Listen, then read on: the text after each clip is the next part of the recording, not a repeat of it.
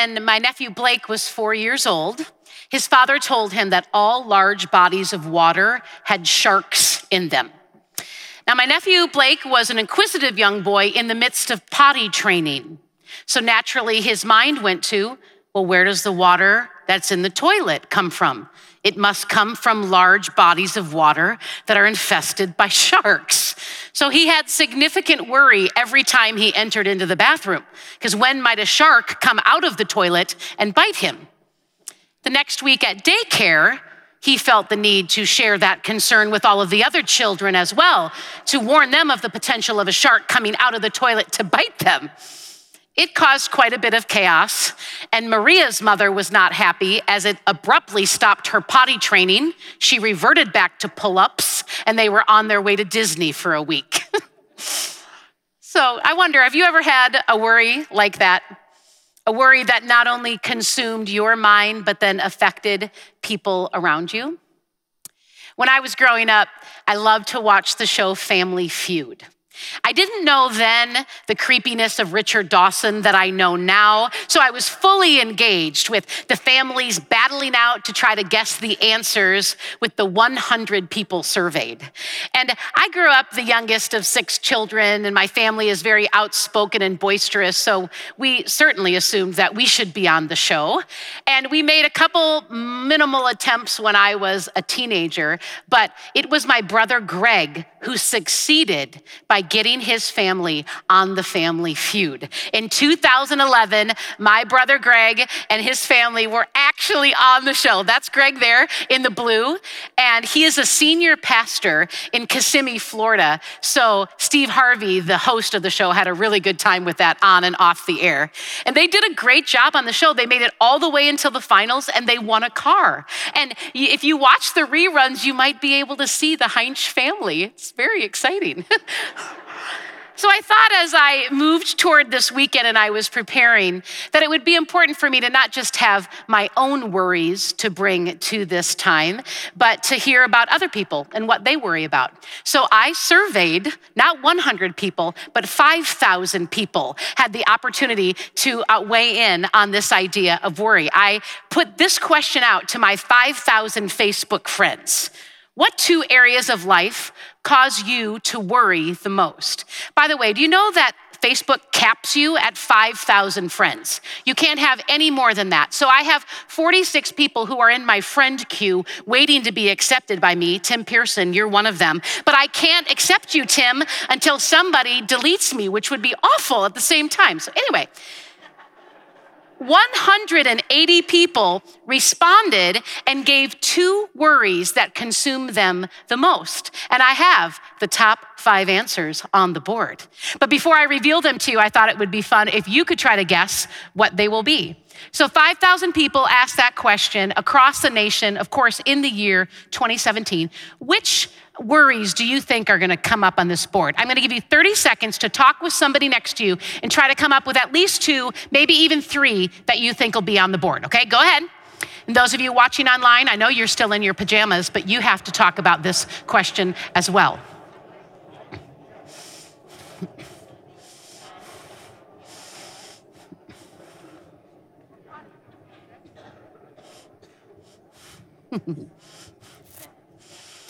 Okay, wrap up that conversation.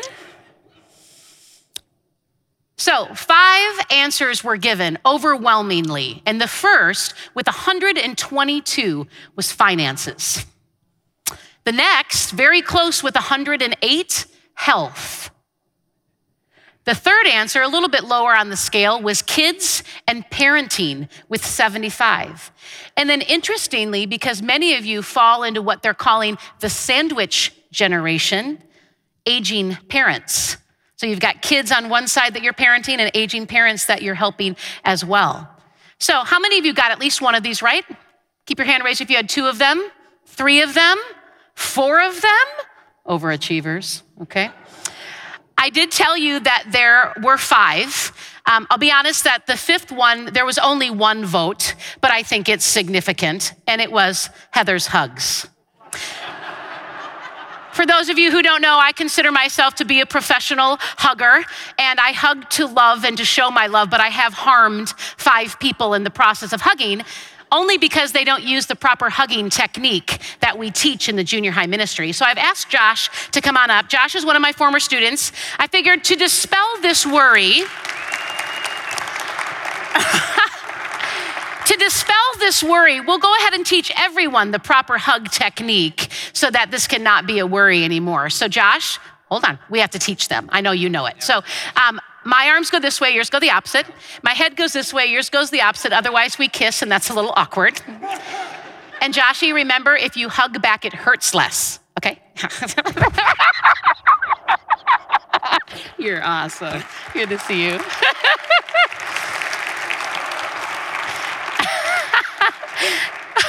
well, now that we've taken care of that, let's shift our gears to what people actually worry about in the year 2017.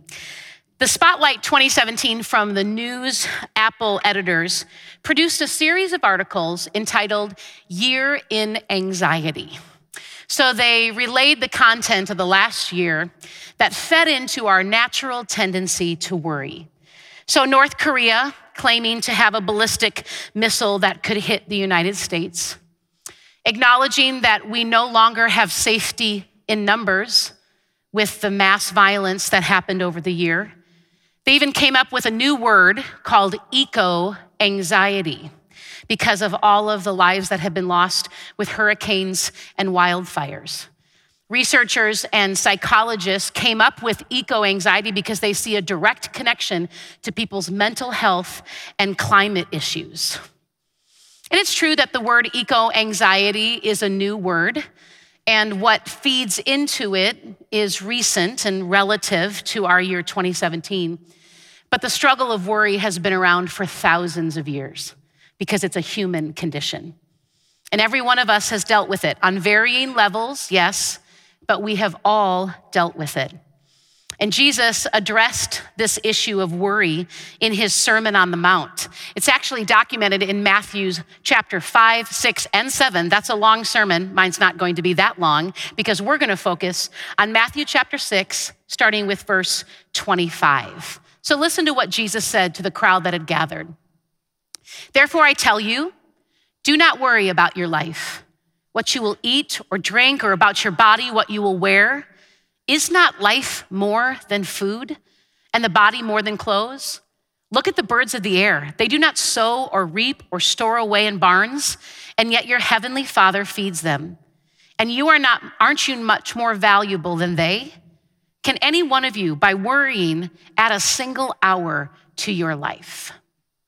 Now, you might be thinking, Heather, Jesus, yes, is talking about worry, but he doesn't mention nuclear missiles or mass violence. That's true. But we need to understand the reality of those who would have been listening to Jesus. So here's some context. The crowd that Jesus was speaking to was filled with the poor.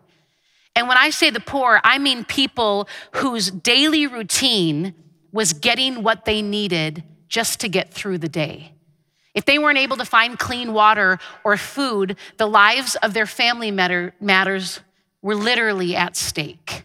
Even if Costco had been around during that time, they did not have the luxury of buying in excess. So the question of what will I eat or what will I drink tomorrow was a very real question for them. And Jesus is challenging them to take their attention off of important things and move them to more important things. My guess is they were saying, what could be more important than what we eat or drink to continue to live? I think Jesus sensed that the crowd needed a little more convincing, so he continued. And why do you worry about clothes? See how the flowers of the field grow. They do not labor or spin. Yet I tell you that not even Solomon in all his splendor was dressed like one of these. If that is how God clothes the grass of the field, which is here today and tomorrow is thrown into the fire, will he not much more clothe you, you of little faith? So do not worry, saying, What shall we eat, or what shall we drink, or what shall we wear? For the pagans run after all these things, and your heavenly Father knows that you need them. I love to imagine the scene here. Jesus was speaking to hundreds, more than likely thousands. And as was tradition during that time, the teacher would actually be sitting and all of those listening would be standing for the whole message. I thought it might be fun to try during the 11 o'clock, yeah? Bring a chair out, you guys stand. No? Okay. The point being, in the midst of that teaching, those people would have been standing in the flowers. They would have been standing next to and probably on top of those lilies. So imagine the visual illustration that Jesus was using. Now, in the midst of all of the beauty, I think it's important to acknowledge attention. Attention, at least that I feel, and my guess is you feel as well. When we look at overarching scripture, there is definitely a truth that we are to have full reliance on God. But another overarching truth that we find in the Bible is that we're supposed to be good stewards of our resources. Resources like intellect, common sense, emotions, talent, drive.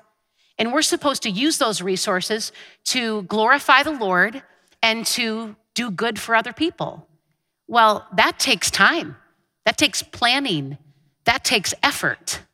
And yet we're not supposed to worry about what we eat or what we drink. That's tension. I think some of the tension is resolved when we think about the birds that Jesus is highlighting in his teaching. Do you know that I don't like birds? I don't. And sometimes I feel bad about not liking an aspect of God's creation, but come on, they're just annoying, aren't they? I mean, they chirp at all hours of the morning when I'm trying to sleep in, and they have beady little eyes, and they drop little white presents on my RAV4. Ew. But Jesus apparently likes them enough to use them as an illustration. And the birds don't seem thrown off by this tension. They go throughout their day doing what they naturally do. So they fly, they collect food for their young, they build nests, but it's God who supplies what it is that they need. So one could say that the birds are concerned about their daily activities, but they do not worry about their daily activities. Concern is to give attention or interest or importance to something. And concern is a necessity in life, right? I mean, if you're a parent and you're not concerned about your children playing in traffic, you're a bad parent. If you're a young adult and you're maxing out your credit cards with no concern about paying them off, you are not adulting well. But concern is different than worry. Worry is concern at an emotional level. When you worry, you are troubled, you are uneasy. So I would say if concern is giving attention to something or someone, worry is giving too much attention to someone or something. But that's a tough line to define, isn't it? Matthew Henry, who is a biblical scholar, describes worry like this a disquieting, tormenting thought which hurries the mind hither and thither and hangs it in suspense, which disturbs our joy in God and is a damp upon our hope in Him, which breaks the sleep and hinders our enjoyment of ourselves, of our friends, and of what God has given us. Worrying affects us. It affects us spiritually and it affects us physically. Physically, the problem occurs when our fight or flight is instigated on a daily basis because we worry. God has given us that instinct of fight or flight, but for crisis, not for daily use. But when we worry, that kicks in, and our body's sympathetic nervous system releases stress hormones like cortisol. And these hormones raise blood sugar levels and triglycerides in order to give the body fuel for what it needs to take care of in the crisis. But when the crisis of worry is every day, we see the physical effects. And the experts say this is what we experience. I mean, look at some of these difficulty swallowing, fast heartbeat, inability to concentrate, rapid breathing, shortness of breath, trembling and twitching. I would guess that none of us have experienced all of these things, but there are some here that are very familiar to you. I know that when I worry too much, I get headaches, I get muscle tension, I have nervous energy, even more energy than I normally have, which is just scary for those around me. It has physical effects. One of the effects not listed is the lack of sleep. Maybe fatigue speaks to it. But is there anyone else in the room who will wake up hours before the alarm goes off, and if you don't get back to sleep quick enough, your mind just starts spinning? It starts spinning of all of the things that you need to do that day and the emails that you need to write. I even write the emails in my head, which is not helpful because I have to type them out later anyway. And I think to myself, did I leave the garage door open? Why didn't she text me back? Is she offended by what I asked her? And it just goes on and on. And I know how much sleep I need to function, but I just can't shut it off. So the physical effects are significant, but I think the spiritual effects are even more troubling. When we choose to worry, when we place too much effort or time or focus on something or someone, we're basically saying to God, I don't trust you. The God that spoke this world into creation, the God who knit you together in your mother's womb on purpose and with purpose, the God that raised Jesus from the dead. You basically say to him, Yeah, that's all great, but I really don't know if you can help me find the right college. I don't know if you can help me to have reliable transportation or to heal my broken heart, etc., etc. That lack of trust affects your relationship with God and it affects the way that you see Him, the way you see yourself, and the way that you see your future. So, why is worrying such an easy default? Why can't trust in God be the default? I think it's because when we are asked to trust God often, it's not without it's not with a lot of information. And we love information.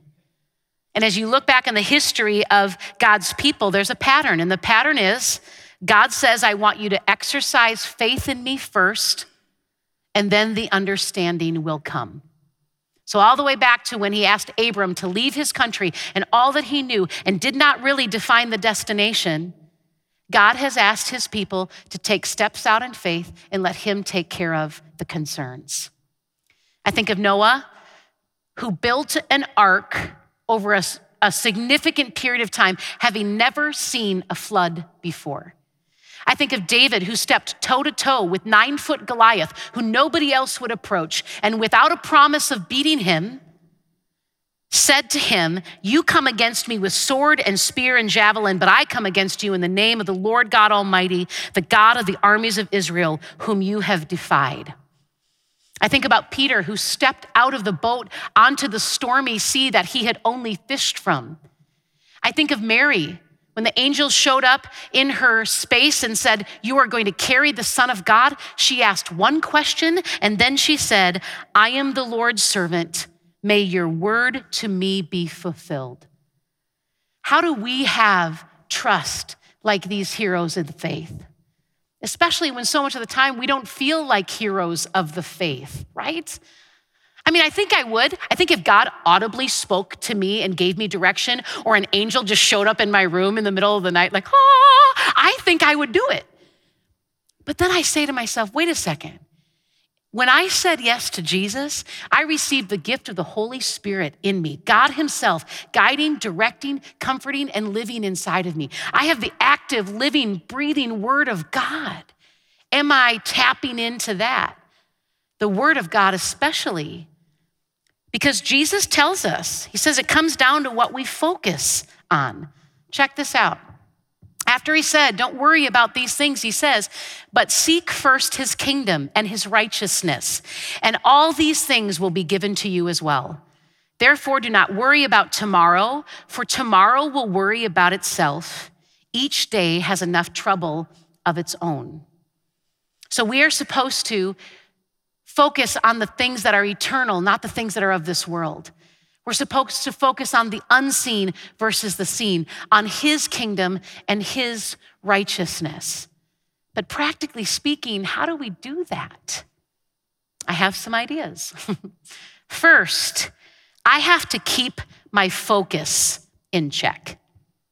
You have one focus, And I believe you have two places to put that focus either vertically or horizontally. And if I am focusing vertically, I am in tune with the Lord. It means that I am asking Him throughout my day to guide and direct me. I'm reading His Word. I'm having conversations with other people about Him. He and I are tight. I'm investing in this. If I'm investing in the horizontal, if my focus is here, it's on everything else. All of people's expectations of me, spoken and unspoken, all the stresses of life, all my to do lists, all of the things that cause me worry, it's right here. And in my 44 years of living, this is what I have figured out.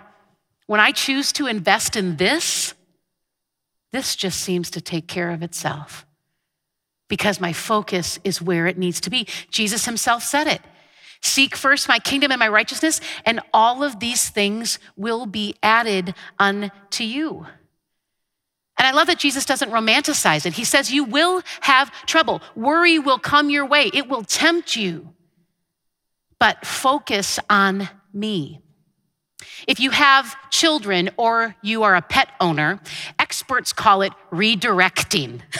so if your child or your pet is fixating on something that is not helpful or that's harmful or just frankly annoying, you're supposed to redirect them to something else. So when you begin to fixate on your worry, when you give too much time and attention to something or someone, you need to quickly redirect yourself to your vertical focus. And I believe that it changes everything. Personally, for me, as I move from worry to trust, I need to determine the root of my worry. If you're a chronic worrier, there is a reason why. And I, would encourage you to ask the Lord, where does this come from? Where does this stem from? And then listen. He might give you direction within a conversation with a trusted friend or within his word or a quiet in your spirit. But I also encourage you to talk with somebody who understands the mind and the heart and emotions and behaviors. Unashamedly, I am a big fan of counseling and therapy.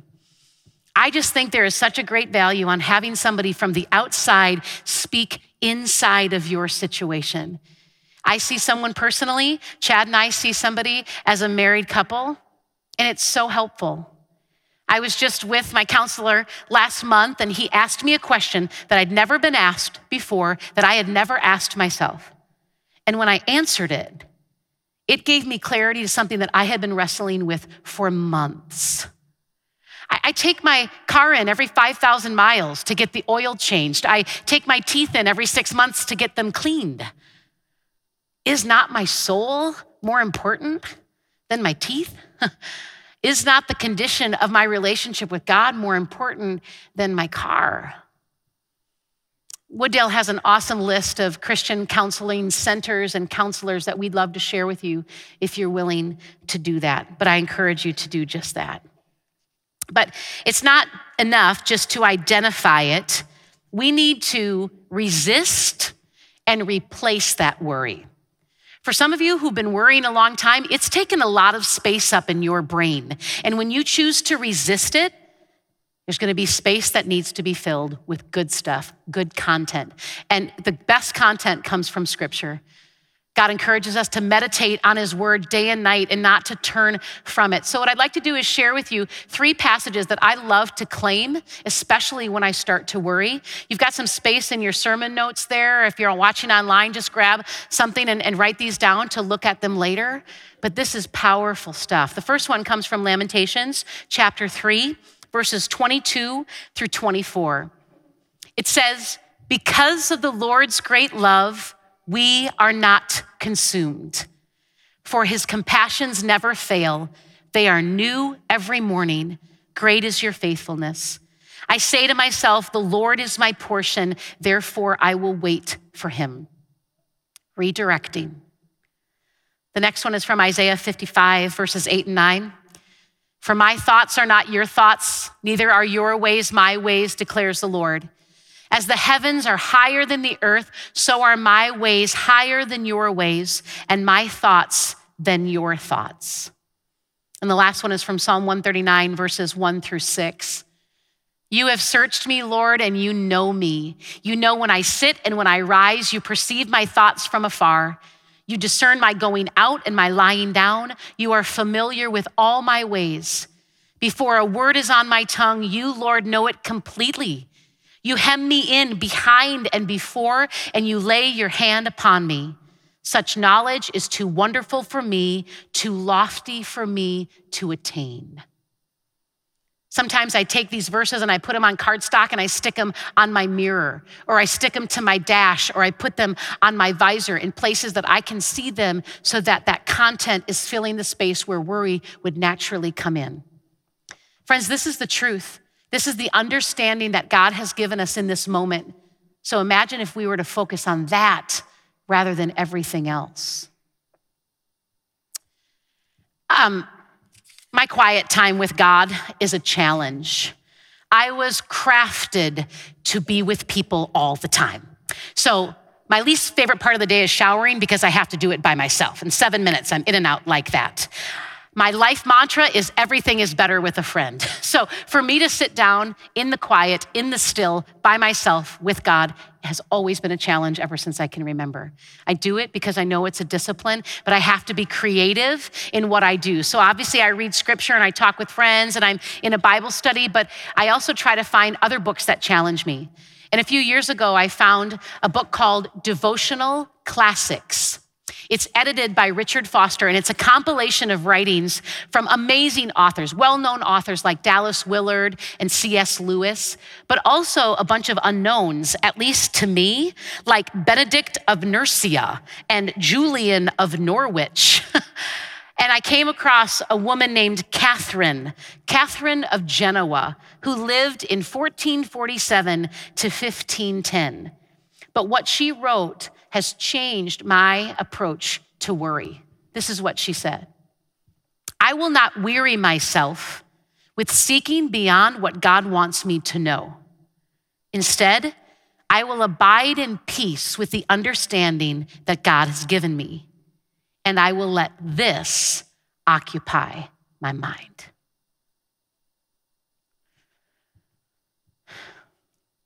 If you want to continue to shift from worry to trust, the last thing that you need to do is to choose to feed your spirit, not your flesh. Paul talks about it in Galatians 5. This is what he writes. So I say, walk by the Spirit, and you will not gratify the desires of the flesh. For the flesh desires what is contrary to the Spirit, and the Spirit what is contrary to the flesh, and they are in conflict with each other, so that you are not to do whatever you want. On a daily basis, you have the choice. Do you want to feed your flesh, your worry, your sinful nature, your natural tendency, or do you want to fill and feed the Spirit of God? I'm amazed when I talk to people who struggle with worry. I'm amazed at who and what they choose to listen to and to watch. I know it's important to stay current on the news and, and, and to know what's happening in our culture. But do you really have to watch multiple news shows and follow multiple blogs and have five apps of news that you're checking the feed on a daily basis? Do you really need to hop onto WebMD every time you get a sniffle to figure out what awful disease you could have? What is it that you are feeding? I think it goes back to the difference between concern and worry. Concern is to pay attention, but worry is to pay too much attention. So, for you, what is too much attention? When I had graduated from Bethel College, I had a significant worry. And that worry is that I thought I had missed my one and only chance to find, secure, and marry a Christian man. And unfortunately, I did not feed that worry well. I fed it by reading romance novels. I tried to justify it because I read LaVyrle Spencer and she's a local author, so I felt like I was investing in our local. No, it didn't work. And not only did it feed my worry, it fed my bitterness and it affected my relationship with God. And in the quiet of my spirit, one night, God made it clear to me that I needed to not read those and I literally needed to get them out of my life. And it was a battle of the flesh because my flesh wanted to keep them and keep reading them. And the Spirit said, You cannot. And I remember taking the garbage bag and taking all of those books off of my shelf and throwing them in the garbage bag, walking down the steps of my apartment, throwing them into the dumpster, and going back up the stairs, stopping halfway, thinking, wow, there was a lot of stuff in that dumpster. I could probably just reach in and grab those again. That's how much it had a hold on me. But I stopped reading them out of obedience to the Lord, and within a matter of hours, it shifted from worry to hope. And I believe that God was so good to me in that obedience. And my husband, Chad, is a direct result of that shift from worry to trust. And he is better than any man in those romance novels.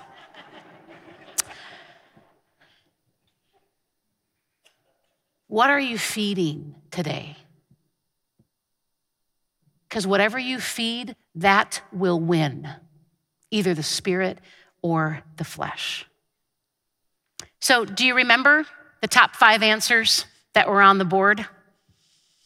These are legitimate concerns. Anything that you would add as a worry of your own personally, it's a legitimate concern, and they deserve our attention. But they do not deserve our worry. They do not deserve the space in our mind that we give them. God deserves that attention. He deserves that trust and that surrender. So, as we move into 2018, will we intentionally refocus ourselves from the stressors and the worry of the horizontal to our vertical relationship, understanding that when we do that, God, in His goodness, will take care of all of these things. Father, I pray that that is our goal. If we all just had one New Year's resolution, imagine if it could be that and all of the good that can come out of it. So, God, would you just speak to us individually and let us know what is it that we are paying too much attention to? And God, show us how we can redirect to connect with you. And all these things will be added. And we promise in advance, God, to give you the credit and the glory in Jesus' name. Amen. If you would like someone to pray for you, a pastor will be up here at the front. If you're interested in that list of counseling, you can call um, after the new year, and we would love to get that to you. But for the most part, I'm just so excited that you're here today, and I'd love to ask you to stand and receive the benediction. So, as you leave this room and as you go into 2018, may you redirect your focus to the one who deserves it and the one who will not fail you. Amen.